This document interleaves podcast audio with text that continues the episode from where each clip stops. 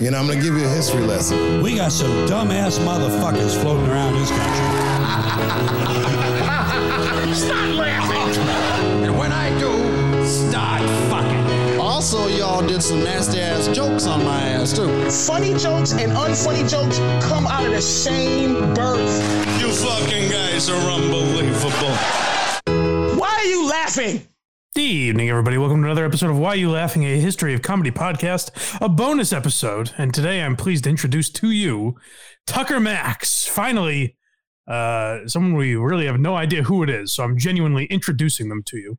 And to help me is apparently a Tucker Max expert, our correspondent, Carl from WATP. What's up, buddy?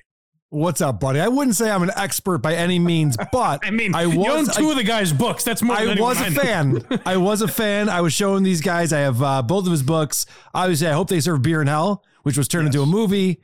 And his first book, The Definitive Book of Pickup Lines, which I hope to read some of those for you. I was thoroughly disappointed when I got this book. If you guys were wondering how Carl wooed how he gets all those review girls on, we're going to find that out today.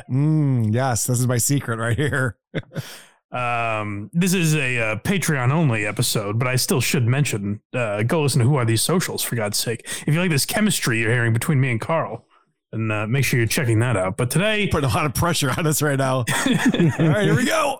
Today we are talking about a man that, I mean, just observing it completely unbiased. I don't know much about Tucker Max, but the way I've been describing him, and tell me if I'm overstepping here, Carl, I have said he should have been Dave Portnoy. Like, the trajectory his career was on, he could have been that guy. But he was exposed as a liar pretty early on. Well, Dave Portnoy is a businessman. I don't see Tucker Max as a businessman. Right. Yeah, but Tucker Max is definitely very successful. His website, his blog, back when you can get famous from a blog, that's right. How this guy got famous. And MTV picked it up and they did an episode of something with him.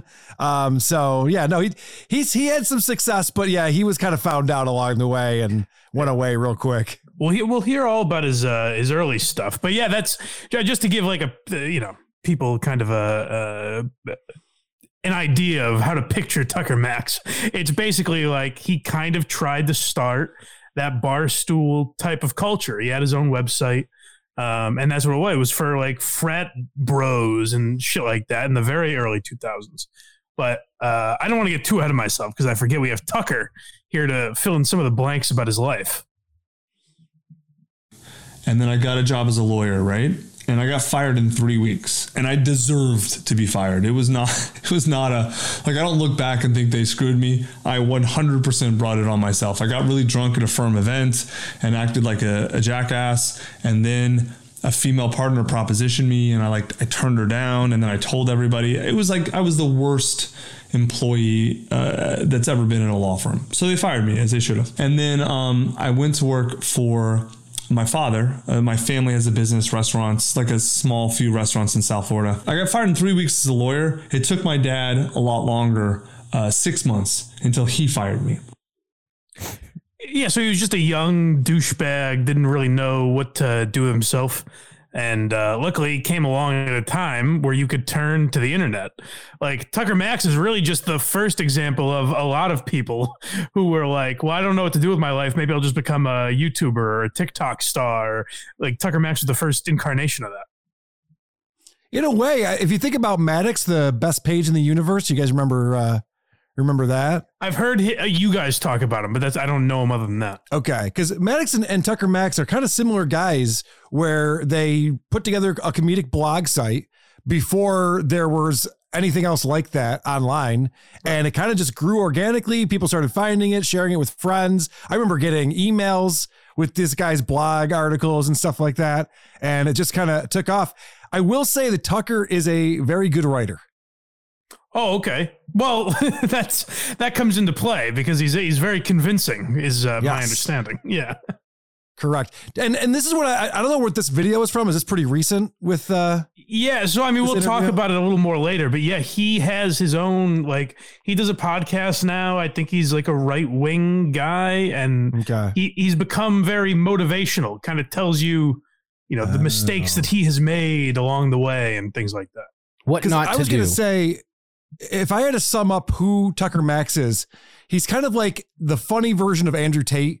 Like there's a lot of these like alpha guys now who tell you how to get laid and be cool and be that high value male. Like Tucker was that guy, but in a funny way, like telling you all of his sexcapades in these different stories. Yeah. And you, I mean, you made a good point right out of the gate with Portnoy, because that's the barometer that I used. But like Portnoy is genuinely a very smart businessman and like knows what he's doing. Whereas Tucker Max, I mean, evidently he has a law degree of some kind. But it seems like didn't really know, like once he found that success, wasn't quite sure how to capitalize on it. But we have a little more about him talking about his early days, right? Self-publishing. Yeah. So this is what I think really started to put him over. I got 100% rejected from publishing. So I didn't know what to do. And so at the time, the internet was like kind of becoming big and you could do stuff on the internet. So I put up my own site and I had to learn to program HTML and whatever. And I put it up, it got some attention and then it kind of started going. I posted on this site called College Humor, which is like a big deal now, but at the time was, you know, new and that kind of did well. And then it just kind of went and went and went and went because I didn't know how to be a professional writer at all. And no one in publishing was still paying attention to me. I didn't even know what it meant.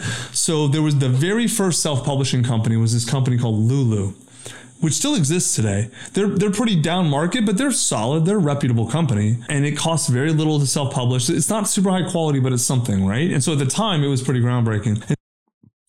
And so it's pretty interesting because you hear him describing it there, and it's like, I mean, even today where everything's kind of put in place for you with YouTube and social media and all of that, it's still difficult to find an audience. At least that's what I've been telling myself when I cry at night. But to do it in the year 2000, or 2002, whenever this is, that's like incredible. That the possibility of success there is so slim that it is pretty incredible what he was able to pull off. Yeah, and people don't remember maybe what the internet was like back then. Google existed, but it wasn't really the go-to search engine, and they didn't own most of the internet. There was no Facebook. Right. And so like I worked at Ebaum's World. And Ebaum's World was this entertainment site. It was kind of like YouTube before YouTube, and it was huge. And it's just some kid started it in his bedroom in a suburb of Rochester, and it became this multi-million-dollar company. Yeah. And there were these people who kind of got in on the ground floor of the internet, which it was almost impossible to get discovered. There's tons of people who had blog sites and that never got looked at, but a few of them caught on somehow, some way. And I feel like it might have been more difficult back then. People didn't have high-speed internet as much. That's why blog sites were. Oh yeah, no, I think it was definitely. I think it was absolutely more difficult. Maybe not to like keep an audience. It's probably just as difficult today, but I think it's way harder to have found an audience back then. Because like you can't just make a video that says "Stuttering John's an idiot" and get 20,000 people to see. Exactly. I mean, literally, yeah. If you're smart enough to put Joe Rogan in your title every once in a while, you get a few views. Right. All right. What's next, Craig? His big break. Yeah, so now he's going to kind of tell us the MTV show that Carl referenced. I think he explains that a little more here. And then MTV came and did a documentary about me. It was back when it was like meeting people, because I had a date application page on my site, because it is a humor site, right? Meeting people on the internet was still like a weird, creepy thing. And I wasn't actually really meeting girls. It was kind of a joke, but they, you know, MTV, they don't care about anything for real. They're just like, are you going to make a fool of yourself on TV? Great. Then we'll come film you. And I was like, yeah, I make a fool of myself every day. So doing it on TV would be fine. And so they filmed me. It was a whole episode about dating on the internet. So it was like me and two other people. And like, I just went on dates with girls that I said I met through the internet, and some of them I did, some I didn't. And then I would get drunk and act like an idiot. And it did pretty well, the show. And so my site blew up, and then like a bunch of publishers came and they wanted to publish a book. And long story short, my first book came out, I Hope They Serve Beer in Hell, in 2006. Duke Law University. Jesus. Yeah. I mean, he fits the stereotype as well, but we talked about Jackass a few weeks ago here on Why You Laughing. We talked about Tom Green, and this is right as those shows are either ending or at their peak. And then, so it's honestly, if you're looking for young douchebags that is the place to be. Like the break of getting on TV, MTV is huge for him because that's the exact audience he was trying to find at that time. Like MTV now, I feel like is for young girls. Then I think it was for young boys more. Yeah, for sure. He's being a bit disingenuous there when he says he would want to make a fool of himself or embarrass himself every day. He didn't mind doing it on TV. Right. It's just the opposite.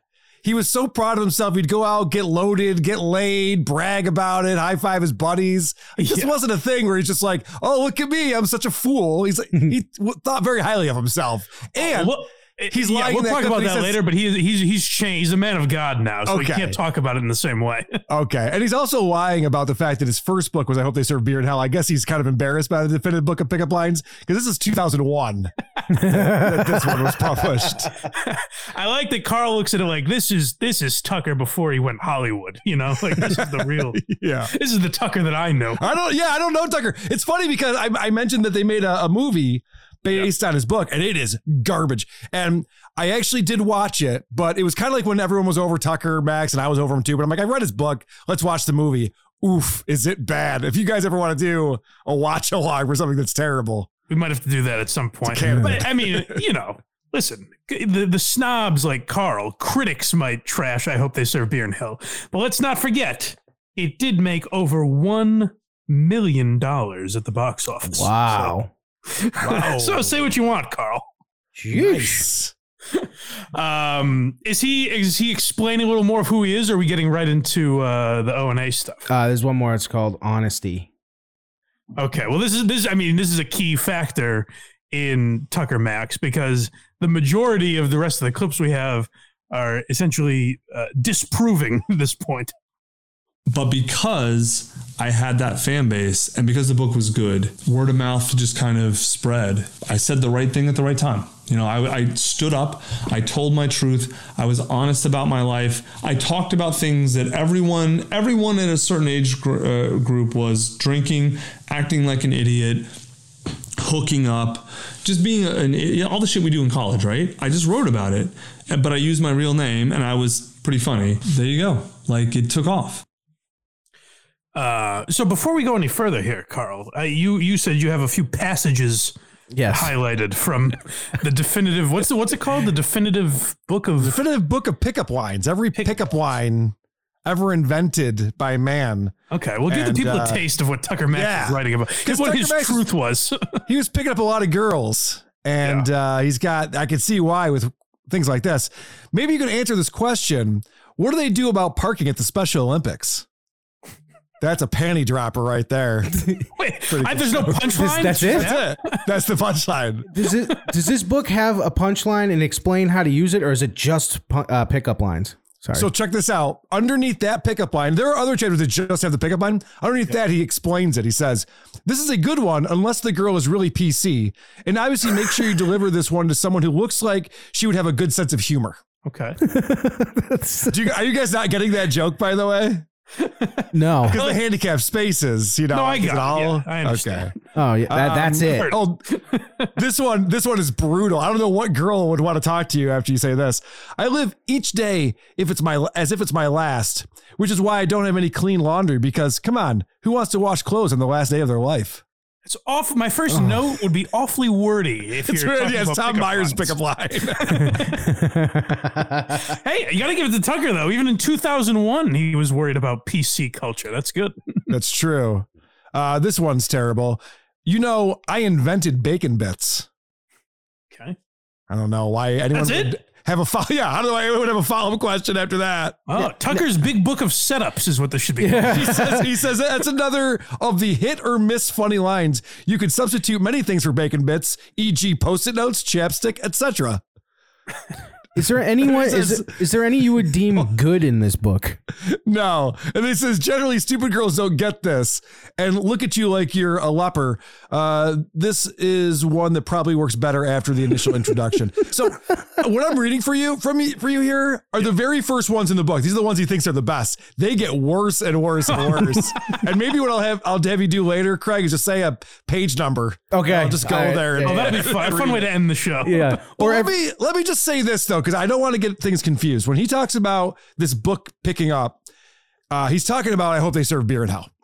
And right. What this book is it's basically all the blog stories he had on his website put into a book. So each chapter is kind of a different night out, a different adventure in the life of Tucker Max. And what Tucker Max claimed he did was carry a tape recorder with him at all times when he'd go out with his buddies and go out drinking. Yes. Because there are specific conversations and word for word, what he said, what the girl said, what their friend said, he's got the whole conversation down.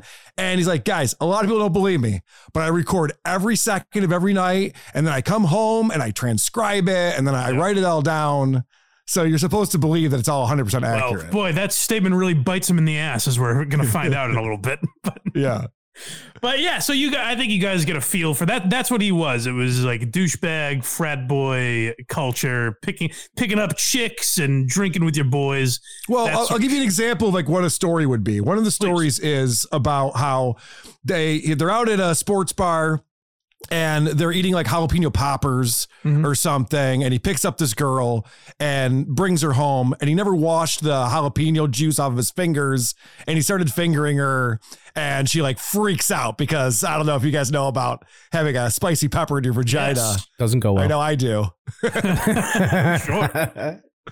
That's how I describe getting up on the wrong side of the bed. I'm like, whoa, there's a spicy pepper in my vagina today. Watch out. It's an old Rochester piece of wood. Yeah. So I figure like throughout the rest of this episode, once in a while, I'll randomly say a number and we'll just get a delightful taste of Tucker Max. Okay, it sounds good. But yeah, so essentially, I think here's a good way to describe it. It's stories like that Carl just said, which all individually you could absolutely believe happened to someone.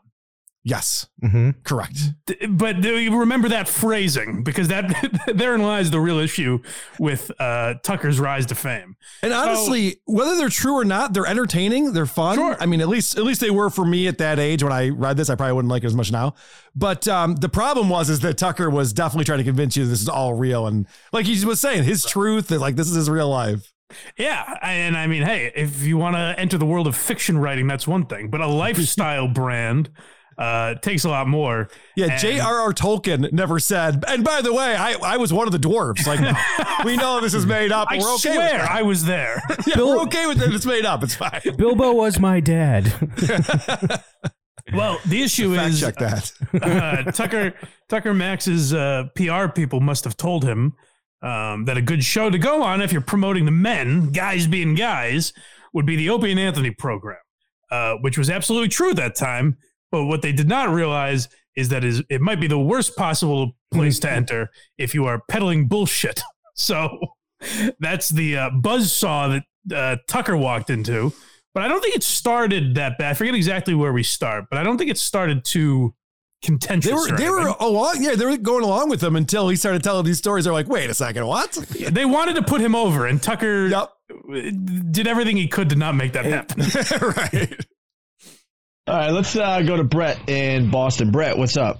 Hey, Opie, how's it going, bud? Hey, so this guy, Tucker Max, I guess he's got a website, right? I've read a bunch of his stories, but they're the ones that are just on the edge of believable. But if they're true, he's a stud. So Tucker, can you tell the story about your...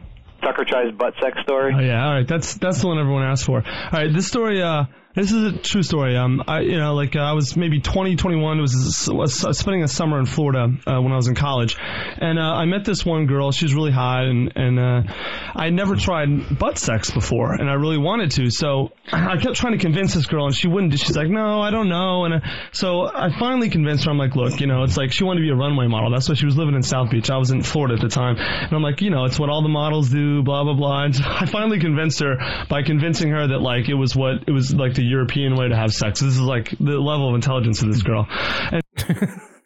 And can I just say that, I mean, maybe I'm overanalyzing this in hindsight because we know how it ends. Mm-hmm. But there's something about the amount of details he's giving where it seems like he's trying to say, like, hey, don't you dare question this because look at all the information I'm giving you. The part that stood out to me was when he said, this is a true story. Right. Or he tells the girls what all the highway or the runway girls do. How is that possibly true? Like, what if she was a server at Fridays? This is what all the best servers at Fridays do. They have anal sex on the weekends. That would only apply if he was like an agent of some kind. Right. It doesn't make sense. What I think the major tell is with him is that he's talking the way he would be writing it. Like he throws in, you know, a jab at the girls, and he's telling it to you conversationally the way he would have written it, which makes it feel rehearsed. Right. Exactly.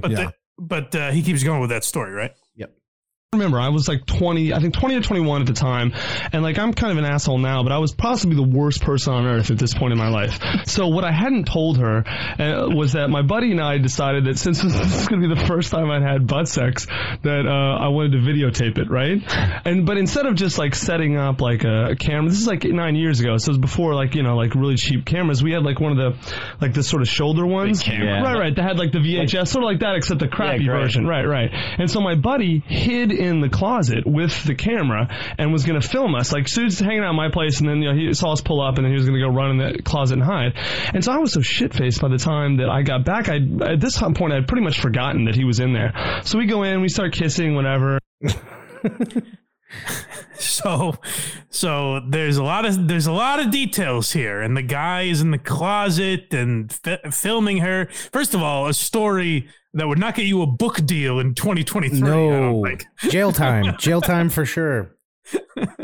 Also, if my buddy says, "Hey, I'm going to go have anal sex for the first time. Will you film it?" The answer is no. That's a weird thing to do. There's something bad. And it's the case when you look back at radio or TV from that era. There's something about like, let's just say the Me Too movement at a point. You know what I mean? Yeah, right. No, for sure. There's some things that went on where you're like, Jesus Christ. This video is labeled punchline. Yeah, well, we gotta get the meat of this. Right now, you're probably saying, Mike, listen, things happen at a frat house. Yeah. Well, this is you might be thinking he's describing an episode of Family Guy, but this is from Tucker's real life, apparently. I'm right about to come, and you know, I'm slamming hard, come way in and out, and I come out too far, and I kind of like, you know, I come out and I like, you know, hit her butt or something. So I go down to put myself back in, and all of a sudden I feel this like warm splash on my hand, and I'm like, what? The lights are kind of low, so I look down, and it's like kind of dark, and I'm like, wait a minute.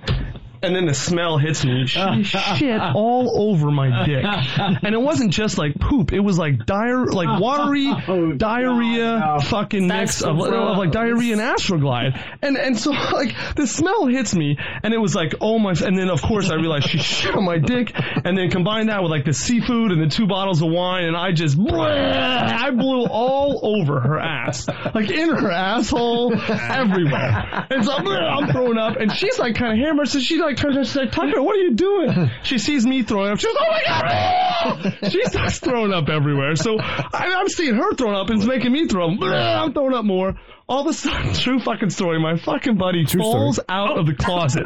Then he's like, oh my God, because he saw us and smelled it. I mean, you can imagine the smell. You know, it's like seafood and wine and Astroglide and shit. And he fucking is throwing up everywhere. So like there's like a 3-second period where all three of us are staring at each other, vomiting everywhere. That video would be like... Yeah, I know. You have no idea how upset I am. I don't have that. I know. Boy, you said it, Anthony. Home run, Kumia. He probably had them until he added the friend coming out of the closet.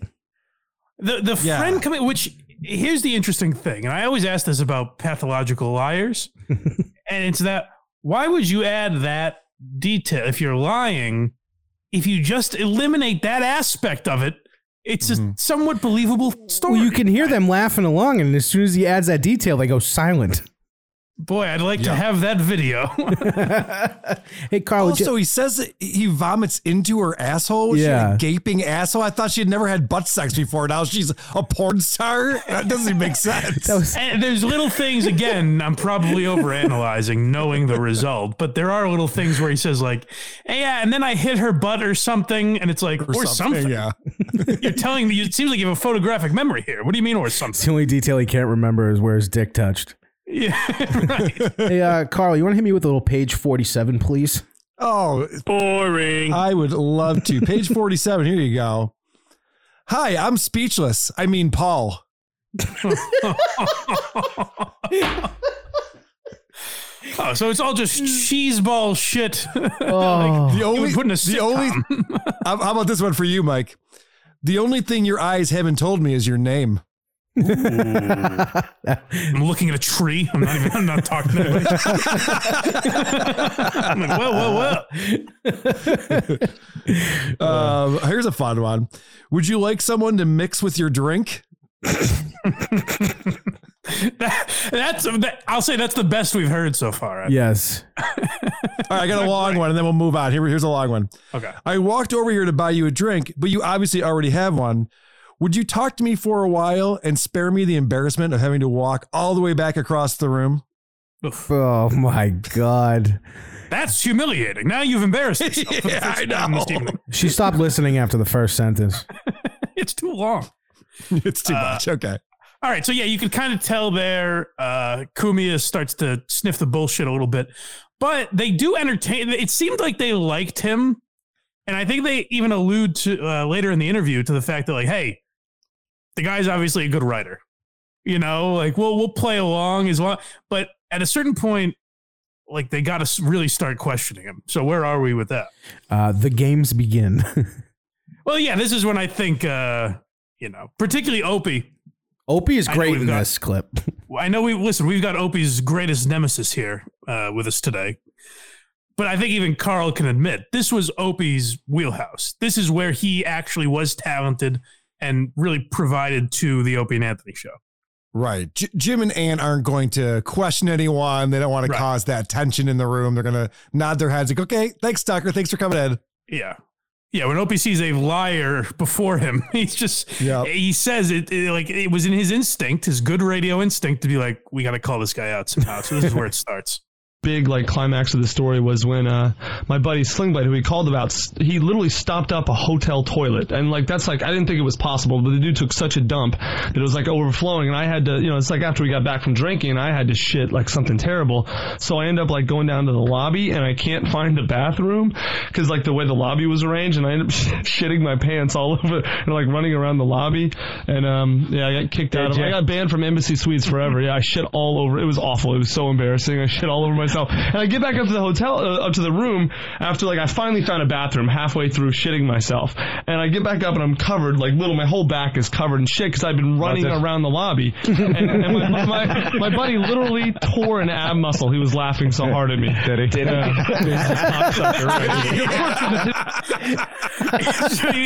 Yeah, did you? Was it? Did he? And so right now, like Tucker isn't aware of what they're doing. Correct. The audience is completely in on it. Correct. Yeah. And so I think like if you're not familiar with the Opie and Anthony show, you could go back and listen to this clip and be like, oh, they handled it like pussies for not just calling him out. They were kind of like fucking with him without his knowledge. But I would say that's the best way to do it because you get more of it. You get him for longer. And if you're just like, hey, I think you're lying, then he gets up and walks out. Yeah, that's not funny. What they're doing is funny. Yeah, this prolonged and really just strung it out and got him to play into their hands. This is when he gets called out for the tape. Okay, I think this is by a... this is Opie, I think. I think so. Yeah, that's right. Yeah, I got to call this guy out. There's no way I believe that story about the chick and the Astroglide. And I'm in the PalTalk room right now, and pretty much no one else believes him either. The what room? PalTalk? PalTalk. You're on video conferencing, you know. Yeah. Kent. That's your prerogative, Kent. Well, I was a little suspicious when he was telling the story because I'm wondering, you have to have the tape. No, dude, it was like, you remember the VH, the big cameras where you put the VHS in? He fell out and like, the little tape itself broke. Of course, like the magnet, it's magnetized. So we could have easily gone and changed it, but it's like, I didn't think, it's like, remember you said you don't write down your stories at 20. I didn't write this stuff down at 21. I started writing it down at 27, And so I just didn't think about like, we should save this tape. The tape was broke. I was like, fuck it, just whatever, it didn't occur to me that like I was gonna ever do any of this shit, If I had known I was gonna become a writer, motherfucker, I would have gone through hell and high water to say that thing. Are you kidding? Yeah, I mean, you know how much money I've cost myself that I could have charged. I could have charged $10 a person, and I was in a frat. Me and the boys would have figured out how to save that tape. Let's be honest, we would have figured something out. Hell yeah, man! If somebody fucked me in the ass and threw up on me, I would want that tape saved. Sounded like he was straining to do some explaining there. I mean, listen, the tape of reasons. Yeah, the tape broke, and then it caught fire, and then we had to dump water on it, which short circuited the thing, and so there was an earthquake that day. I mean, don't even ask. There was a sandstorm came right through my window. God, I mean, boy, am I peeved about it. But listen, those are the breaks. I mean, the next morning was 9/11. How are you going to keep track of a tape? Opie, I got to be honest with you. I'm pretty miffed. Yeah, so you hear a lot of excuses there, and Opie's like, "Hey, I would have figured out a way to get that tape somehow." And you know, it's first of all, it's not that long before he started a blog. Like, it can't possibly be that much before he ever had the inkling that he might do that. Try to do that for a living. Well, why is he filming it in the first place if he doesn't want it for some reason? I like this idea. He's just like, well, I sent this whole elaborate thing to film this, and then as soon as the tape got damaged, I was like, all right, fuck it, whatever. Yeah. That doesn't make sense. I wanted to film it, but I didn't think we'd have a historic event on our hands. And he tells a lot of lies that are provable. I got banned from Embassy Suites for life. Well, we can look that up probably. Right. You know, yeah. and then the whole tape thing. If he just ended the story that he puked on her and then she ran to the bathroom to continue puking, it's over and no one asks questions. Yeah, and it's still kind of an interesting story. Whatever, it's still funny, but it's not legendary the way Tucker wants it to be. And I just kept thinking of when we were listening to that clip, what Carl said earlier, where he does have the foresight to record all of the interactions he has with his boys. Mm-hmm. And so it's like, you didn't think maybe you want to save that tape, even if not just for like save the part that maybe could be someday revised. If you're just like, hey, I can't fix it now, but eventually I'd like to just have that somewhere. Right. The donut shop is next. This is where a few more of the lies start to creep out, and the boys become more and more skeptical here. You can hear him start to panic when he's talking, which is funny. He sounds, and you know, maybe he's just generally like this, but he sounds very nervous throughout this whole interview. You kind of hear him stutter and stammer and lose confidence the further he goes into it. Did you tell him about driving into the donut shop yet? No, it's. I mean, like, I can't tell the whole story. You guys gotta hear that. I mean, it's like 18 pages in the book. I got shit faced on absinthe, and this girl, and I was like really drunk. And this girl was because it was bothering me as I was time stamping these clips. Mm-hmm. It's absinthe, right? Absinthe, right? Not. I hate that he says absinthe like 4 times, and it really annoys me. I had no idea what he was talking about. Yeah, it's absinthe. Oh. And I like how every story is, I was so completely drunk. I mean, it's crazy, guys. You really want to get into this? Well, can I say this, though, guys, in Tucker's defense? Because I feel like for some reason, I'm the one who has to defend Tucker. Yes, you are. There's some truth to these stories. You guys are acting like they're all like totally made up lies. Like, he was living a crazy lifestyle like this. I think the MTV crew following him around proves that. No. What I'm saying is that the scope of them, like, yeah, the idea that everyone is true. Like, yeah, I believe that he was living a crazy life. And I think often he was purposely trying to put himself in these situations. And he does say that a lot of these stories were submitted, like in one of his books, or maybe multiple, he uses a bunch of stories that he says were submitted by fans of his blog, like people that just sent in stories. And so my question would be, in some of these like grandiose fabrications, why not just blame it on a fan? Just be like, oh yeah, someone sent in this story. Yeah, and Carl, every story is his story, and at least in this book, I Hope They Serve Beer in Hell, every story he's the main character. There's none of them that people write in. In the I think in the 2 he wrote after, I saw some interview where he said, well, they weren't all my stories. Yeah, it was post. I was reading a little bit, and it wasn't until long after that he admitted that. But since you like him so much, can you go to page 23 and defend whatever's on there, please? Yeah, this book sucks. All right. Should vegetarians eat animal crackers? Is that it? I love you guys. I keep waiting. And then what? That's the line? And then what? That's it. No. Yeah, it's just, I don't know. Oh my God, I want to fuck you now because you said that. How about this one? I wonder if angels believe in ghosts. If a guy came up to me and I was a chick, I'd be like, I don't. All of these wouldn't be met with answers. They'd be met with, Jesus. I don't know you're standing there. Yeah, a little bit. How about this one? All right, this one's not bad. When I get real rich, I hope I'm not mean to poor people like I am now. Ah, that is a very see, it's a little of the timeline. These are going to all be met with girls moving quickly and some of their drink hitting their shoes. That's how this is going to go. You move a lot slower when roofie's been. All right, hold on a second. I think Mike will appreciate this one. The last one I'll do, and then we'll move on. If a deaf person swears, does his mother wash his hands with soap? I don't even get it. Sign language. I didn't want to laugh, but he did. No, that was so stupidly bad. I gave it a chuckle. I mean, like, I get it from the sense of sign language, but I don't get like. It's a sign language joke. All right, back to the donut shop. Yeah, please. We got to hear more. We're both driving into the donut shop yet? No, it's. I mean, like, I can't tell the whole story. Hear that. I mean, it's like 18 pages in the book. I basically got shit faced on absinthe, and this girl, and I was like really drunk, and this girl she's like, oh, I'm too drunk to drive home. You got to drive, and I was like, all right.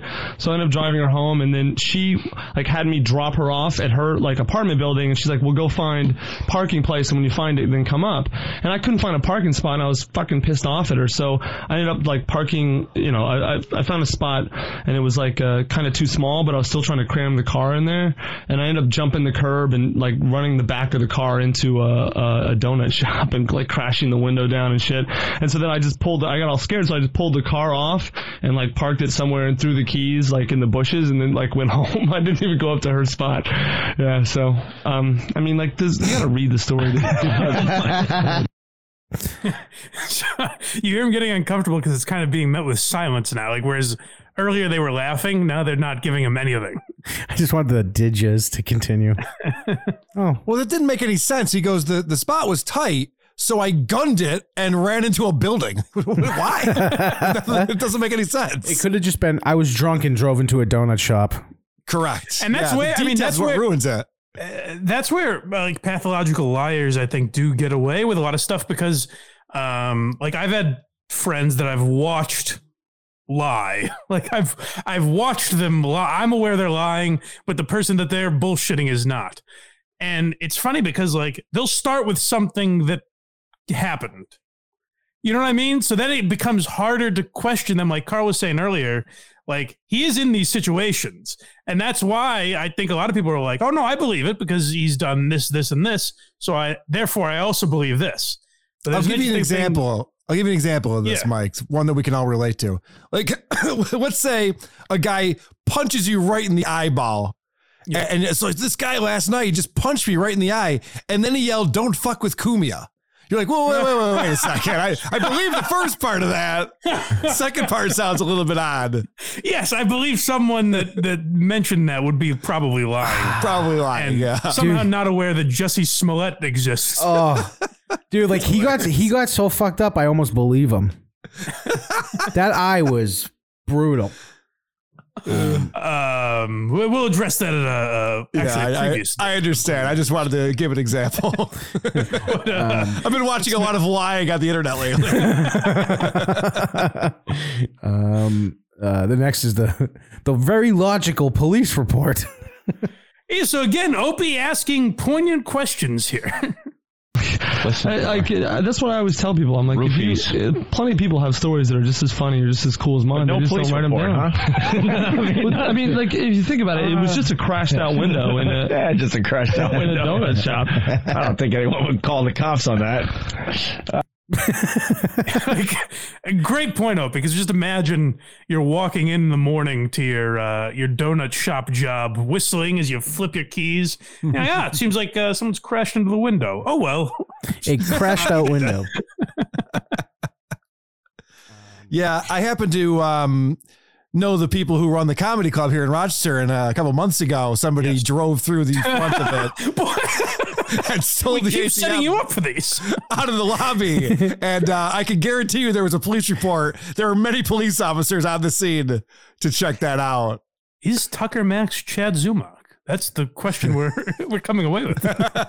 It's very possible. Yeah, so like you can tell they're getting more and more uncomfortable. Isn't the right word because I think they're loving it, but like they can tell there's something weird going on with this guy. Yeah. All right. You wanted to leave him with one more story there, Tucker? No. Oh. They're all... So, okay, all right, you can hear he's dejected here. Yeah. This is, by the way, if anyone wants to go watch this whole thing, I took a lot from like the Opie and Anthony interview because I think that had a lot to do with his downfall. I think the movie making no money was probably a bigger factor. But this did like hurt his reputation a lot because I remember even dealing with people that like kids I was friends with that didn't know who Opie and Anthony were. I remember mentioning Tucker Max once and my buddy was like, oh yeah, I saw like this radio show like just destroyed him and that kind of like ruined his career. But yeah, sorry. Anyways, let's. All right, you want to leave? Here he's very dejected. There. That's my favorite. The way they ask it, he's like, "No." One more story there, Tucker. Do I have to.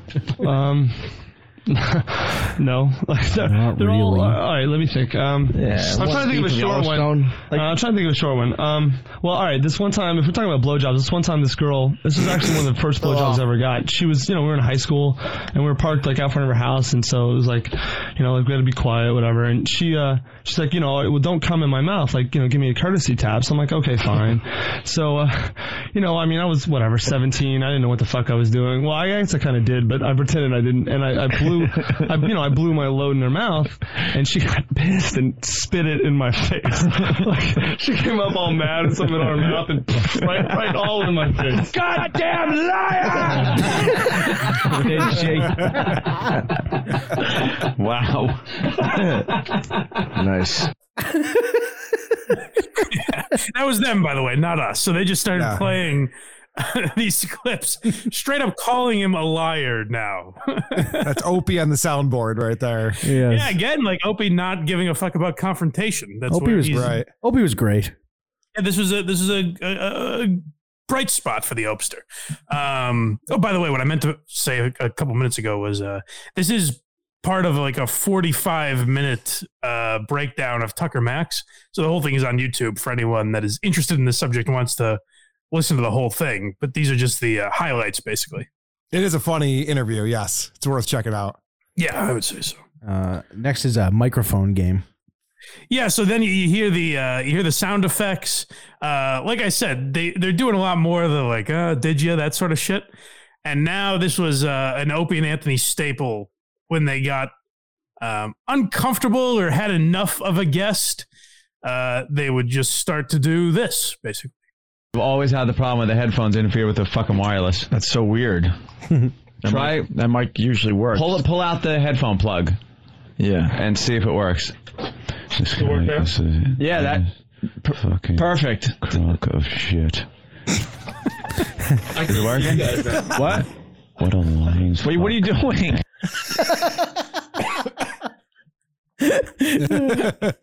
So you hear a couple things going on there. First of all, they just are continuously fucking with Tucker, telling him his mic is off. Just use this mic, and then he'll talk into that for 1 second, and that mic will go off. Just fucking with the guy. And meanwhile, Anthony is whispering, "What a crock of shit this guy is." Just delightful. So at this point, you can tell Tucker never calls them out, but you can tell he feels weird now. I don't know if he knew why the vibe changed. I don't know if he was they picked up on the fact that I'm lying, or these guys are just assholes. I don't know what his mindset was, but you can tell his demeanor changes throughout this interview. If you can't tell that they're not believing a word you're saying, you are stupid. Yeah, he knows. He knows what's going on. Next one is uncomfortable. Okay. I think people are a little pissed off because you don't have the videotape. I think that's made a lot of people very uncomfortable, including everybody in this room. Well, because if it fell, not me. It fell in what? I don't need no fucking tape. Absolutely. You're buying it. The stories are hysterical. Yeah, the fucking shit. If he's sitting on the bowl, the fucking log's coming out as some girl's sucking on his cock. I don't need no tape. I don't need no nothing. Yeah. That's funny shit. That's right. Absolutely. And then you don't need a police report for that one to back that up. No. I will say Opie and Anthony had a very good rapport with the good cop, bad cop thing. Yes. Oh, yeah. They always slid into it very naturally. Yeah, they were. I don't know if you heard, Carl, when we did the breakup of Opie and Anthony episode. I don't know if you were listening on Opie's first day when he moved to afternoons and he had Anthony on years ago. Sure. I said like that, it was the weirdest thing because these are two guys that clearly hate each other and there's been so much bad blood, but if they want to, they're able to just slip in and do a seamless radio show together. Well, I watched it happen on Anthony's show because I was a viewer of Compound Media back then. And I remember, we're going to get Opie on today.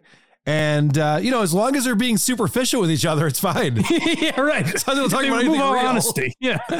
Yeah. Remember that Ron Bennington interview they did right before Anthony got fired? They just completely bullshitted about how much they love each other. And yeah, I used a lot of the clips in that, and they're like, it was really like a 2-year period where we were mad at each other.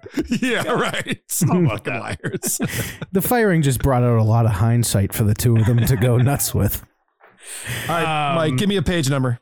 79. 79, you got it, buddy. Here we go. 10 too many, I think, you know what I mean? Oh, this is where we just start getting into real quick ones. All right, so you say, sorry, but you owe me a drink. She says, why? And then you say, I looked at you and dropped mine. No. Oh, this is You're bad. Still holding your drink. The line doesn't work. No, good point. This is a bad one. Be unique and different. Say yes. It's kind of like saying you're a loser. Just say yes to anything, or do you go up to the girl and say, be unique and different? No. Now, what happens when you drop your drink for that punchline and she doesn't want anything to do with you and you're just out $15? Yeah, this one could get costly. I am wasting drinks all over the place. Yeah, they say they're picking up girls in a numbers game. You know, you just got to ask enough girls out, but don't use that technique. It's going to be expensive. No, I'm Craig. You want to get to know me, please? That's mine. Craig, I know you're married, but if you weren't, you might want to write this one down. Okay, let me get my notepad. If I told you I hated that dress, would you take it off? Ah, very good. That's not considered sexual assault now. You've been a bad, bad girl. Go to my room. What a fucking line.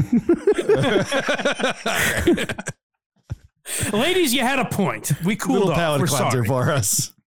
Carl's got posters of this guy in his room. Yeah, no one forget that. Please guys, don't forget.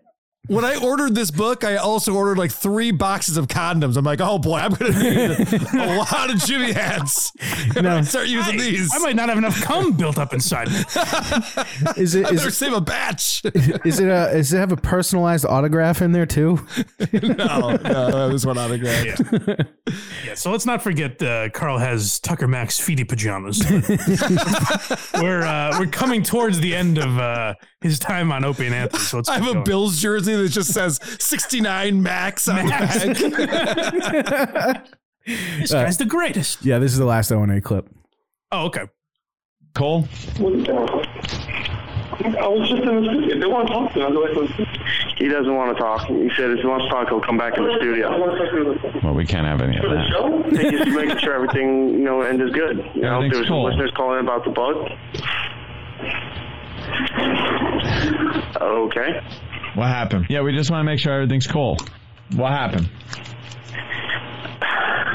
Okay, well, he told me to go fuck myself and walked in the elevator, and he's just sitting there with the middle finger as the door shut. You got to give it to him, though. Funny exit. That is funny. Yeah, so, I mean, they as Tucker was walking out, they play the game of... they start, Jim tells him he dropped something and he didn't. And then they're ripping pages out of his book, just being everything they can do to send the message of we are disrespecting you. I love when they rip pages out of someone's book. That always made me laugh. Yeah. So Opie and Anthony call him out for this. And like I said, the movie completely bombing probably had more of an impact, but just for the, integrity of his website, Opie and Anthony calling him out like that did a lot to discredit him.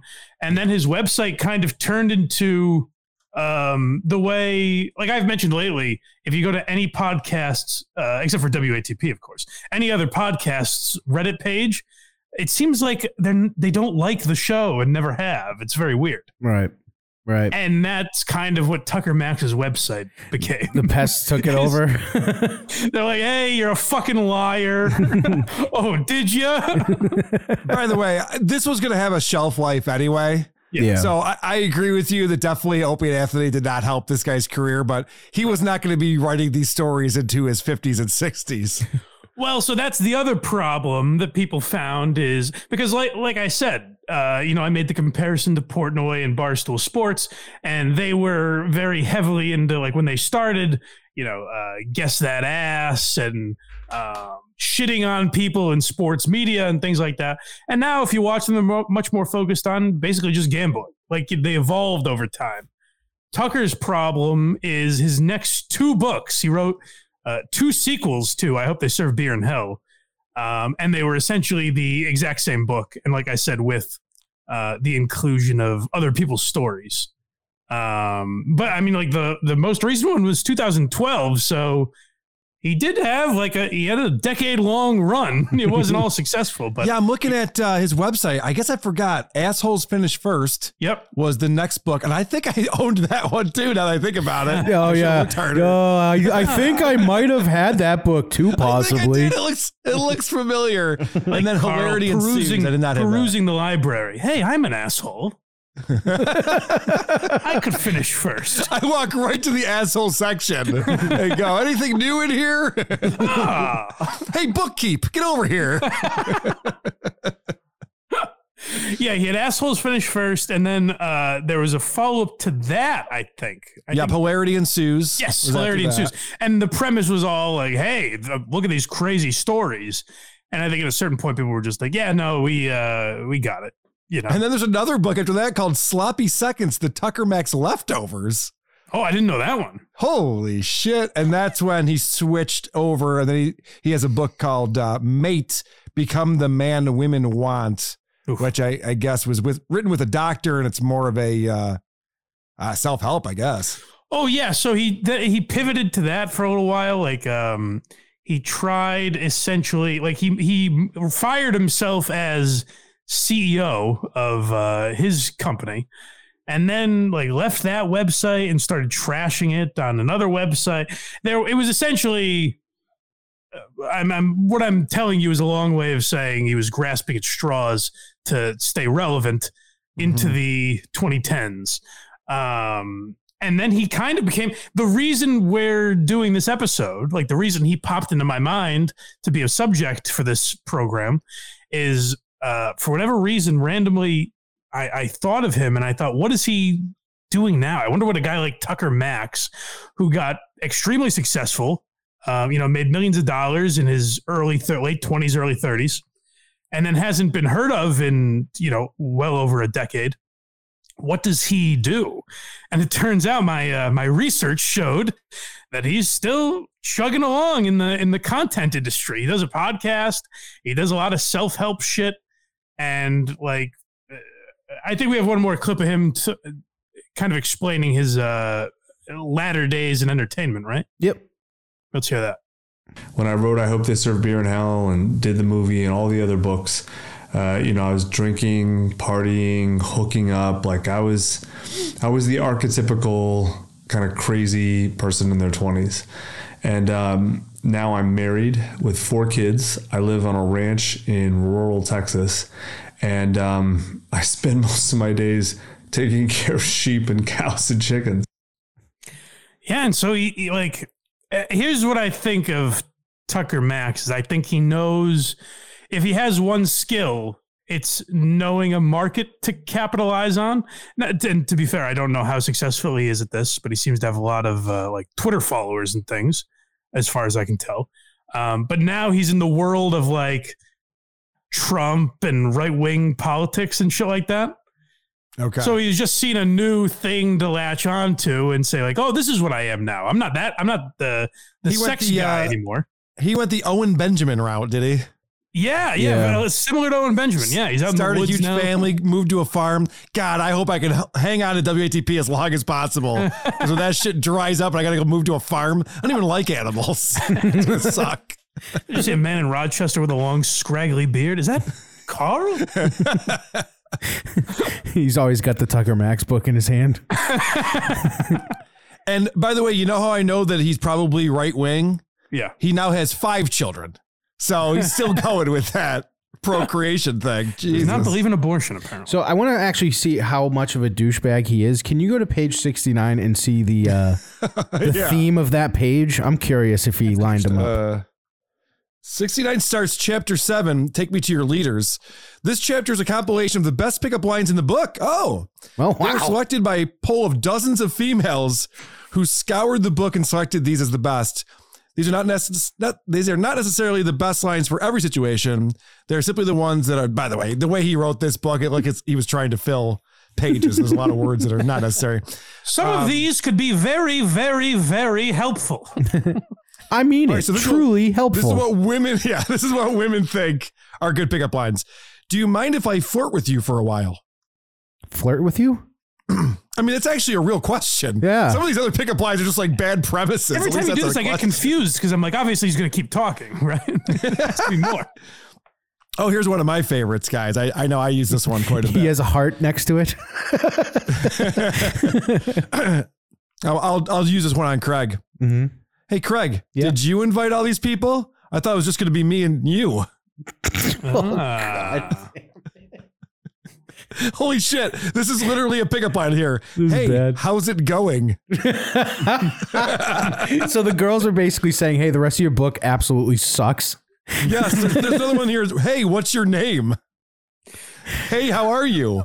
Hi, what are you up to? This is what they said. Tucker, it has to be X number of pages. All right. These are the words. Yeah, you know all those pickup lines you picked? They stink. Let's just go with normal conversation, please. Yeah, no shit. Which, just tell us this to close things out. Which one of these did Jenny Jingles fall for? Which one? Can I tell you? This is a true story. I'll give you a little fun fact. Okay.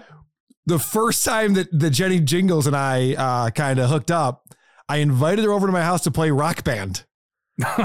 Remember the game Rock Band? That's a good move. You had the drums, the guitar, the bass, the mic. That's a good move. All the parts. Great move. It was a good move. Yeah. I like every once in a while Carl excusing himself to go to the bathroom and looking in the mirror and going, "All right, Tucker, it's working so far." Anyone that he's going according to plan. Anyone that's listening to this show right now, that Rock Band move is better than anything in that book. 1,000%. Well, part of the reason is that I met Jen playing in a rock band with her. Like that's how that's more excusable. Yeah. Yes. Right. Yeah, but it's also like a fun interactive game. Right. Yeah. That's way better. Craig's a little turned on right now. I am, dude. Which is someone invited him over for Rock Band. You want to play Rock Band later tonight, buddy? I'm wet. That's it for clips, right? Yeah. Yeah. So basically Tucker became like a guy that I don't know. He's like Ben Shapiro of his community and wherever the fuck Midwest that he's in. But the most egregious thing that he does now is talk about how ashamed he is of the man he used to be and everything. Which is interesting because like when Tucker was out peddling this book, he was 27 into his 30s, you know, right, he wasn't like just a boy that was making mistakes. He was old enough to be a genuine businessman at that point. And regularly saying, I know this is ridiculous behavior and I know that I'm an asshole. Like it wasn't just like, I was naive, guys. I didn't even realize what I was doing was the wrong thing. Yeah. And he's he would blame his parents. There were interviews where he's talking about how his parents were like emotionally abusive and he didn't realize it until he was an adult. God. And that's what made him behave that way. And here's the thing, like the argument I've gotten into people with over Howard Stern is people are like, well, Mike, you say Howard Stern has changed, but wouldn't it be creepy if he was still, you know, making girls ride the Sibian and throwing bologna at their tits at age 67 or whatever he is now? Mm-hmm. And I say, yes, absolutely it would be. And if he went through a natural evolution, I would have zero problem with it. The problem is he pretends he's someone he never was. That's the issue. And I think that's the syndrome that Tucker Max suffers from as well. Not only that, he pretends he's someone he used to fucking hate religiously. Well, also, Howard, yeah. For some reason, he decided to replace naked girls with naked guys. Like he didn't have to have naked anything. That's the other weird thing too. Is he tries? As people are like, well, he changed. It's like, well, then why does he have Richard and Sal shit in a diaper for a week and weigh who's heavier? Right. Yeah. So it's a suck Richard's balls like he lost a bet on a leprechaun or something. It's like, how is this content for a radio show? Yeah. So, yeah, I found Tucker to be a very interesting case because he's a guy who got super successful in the early days of the internet. But much like he's kind of the bro version of that guy that wrote, what was it, Million Little Pieces or something like that? The guy that went on Oprah and was exposed as a fraud. He's like the frat boy version of that, where they came right at a time where you could still lie and get away with it, kind of. James Frey? You know what I mean? Like the internet was there, but not enough to fact check everything. So are you saying that time has passed, Mike? You can no longer get away with lying about sadly everything? I think sadly, I mean, it's tougher anyways now. Okay. Yeah. You listening, Zumach? I just wanted to make that clear. All right, go. I personally believe if Chad came around in like the 90s, a lot, you'd have no reason to be like, did he really have a friend that was in a car accident? You know, you'd have no choice but to believe him. Well, that's true. I don't think that back in the early 2000s, the Tampa Police Department had to put all of the police files up on the internet for people to check and realize that there was no police report filed. Exactly. I'm walking around the same neighborhood today, by the way. Yeah, the whole time he's going, I'm taking the same route I did yesterday. He's brave. I believe him. I think we all do. I think it was Carl that attacked him. Yeah, it was Carl. Anything to add on Tucker Max before we get out of here, Carl? No, but thanks for having me on the show, guys. I'm a huge fan of this show. I check out every single episode. I learn things. I learned a lot about Mort Saul that I didn't know. Yes. Yeah. So the ones that I already know about, I enjoy, but I really thoroughly enjoy the ones that teach me something. So thank you for this. Well, thank you, sir. And hopefully people got that from this. If you didn't know who Tucker Max was, but more importantly, go listen to Carl. Whoarethese.com is where you can find everything he does, including Who Are These Podcasts, which I've been on from time to time. Great show. And I think, dare I say, even a better show would be Who Are These Socials that he does on Thursday nights. So make sure you watch us live. Can I tell you this, Mike? I don't know if I've talked to you about this, but I've heard from multiple people that Who Are These Socials is a better introductory podcast into what I do than Who Are These Podcasts. Oh, interesting. Really? Because everyone understands what TikTok videos are and Reddit and whatever we're going over. Who Are These Podcasts? Like, all right, now let's talk about Bubba talking to Opie about Summering John. It's like, if no one's ever heard the show before, like, what, why? Okay, what are you talking about? That's what people say about the Blind Mike Project as well. It's WATP with training wheels on, you know? We easy into things. Yeah, so make sure you support Carl. We're a fan of his here as well. And you guys know where to find me and Craig and everything. So yeah, we'll talk to you guys next time on Why Are You Laughing? Oh, hey, hold on a second, though, Mike. Are you putting this out as a bonus? Yeah. Can I put this out as a bonus on our Patreon? Oh, why the heck not? Well, then I think you should plug your stuff as well, blindmike.net. All right, go to blindmike.net for goodness sake. That's where you can find links to everything I do, Why Are You Laughing, The Blind Mike Project, Who Are These Socials, as well as the Patreon, our merch, all that good stuff. You can find Craig's Twitter there. Mm-hmm. And you can also go to VeryGoodShow.org, and that's where Craig's podcast is and his Patreon. Shock jocks, baby. Yeah, they are. Yeah, I'm sure Carl's listeners enjoyed Opie and Anthony. And if you liked the edgelord content that they would put out, then you'll love a version of that I can only describe as mentally challenged. Yes, exactly. So go to VeryGoodShow.org. Yeah, so I brought Jocktober back from the dead, and Craig's doing the wiffle ball bat challenge. Yep, I said he's going to be bra bombing your podcast at some point. Yeah. We're going to be the mega powers uniting in like 3 years. Perfect. All right, guys, talk to you next time on Why You Laugh. Zip it up and zip it out.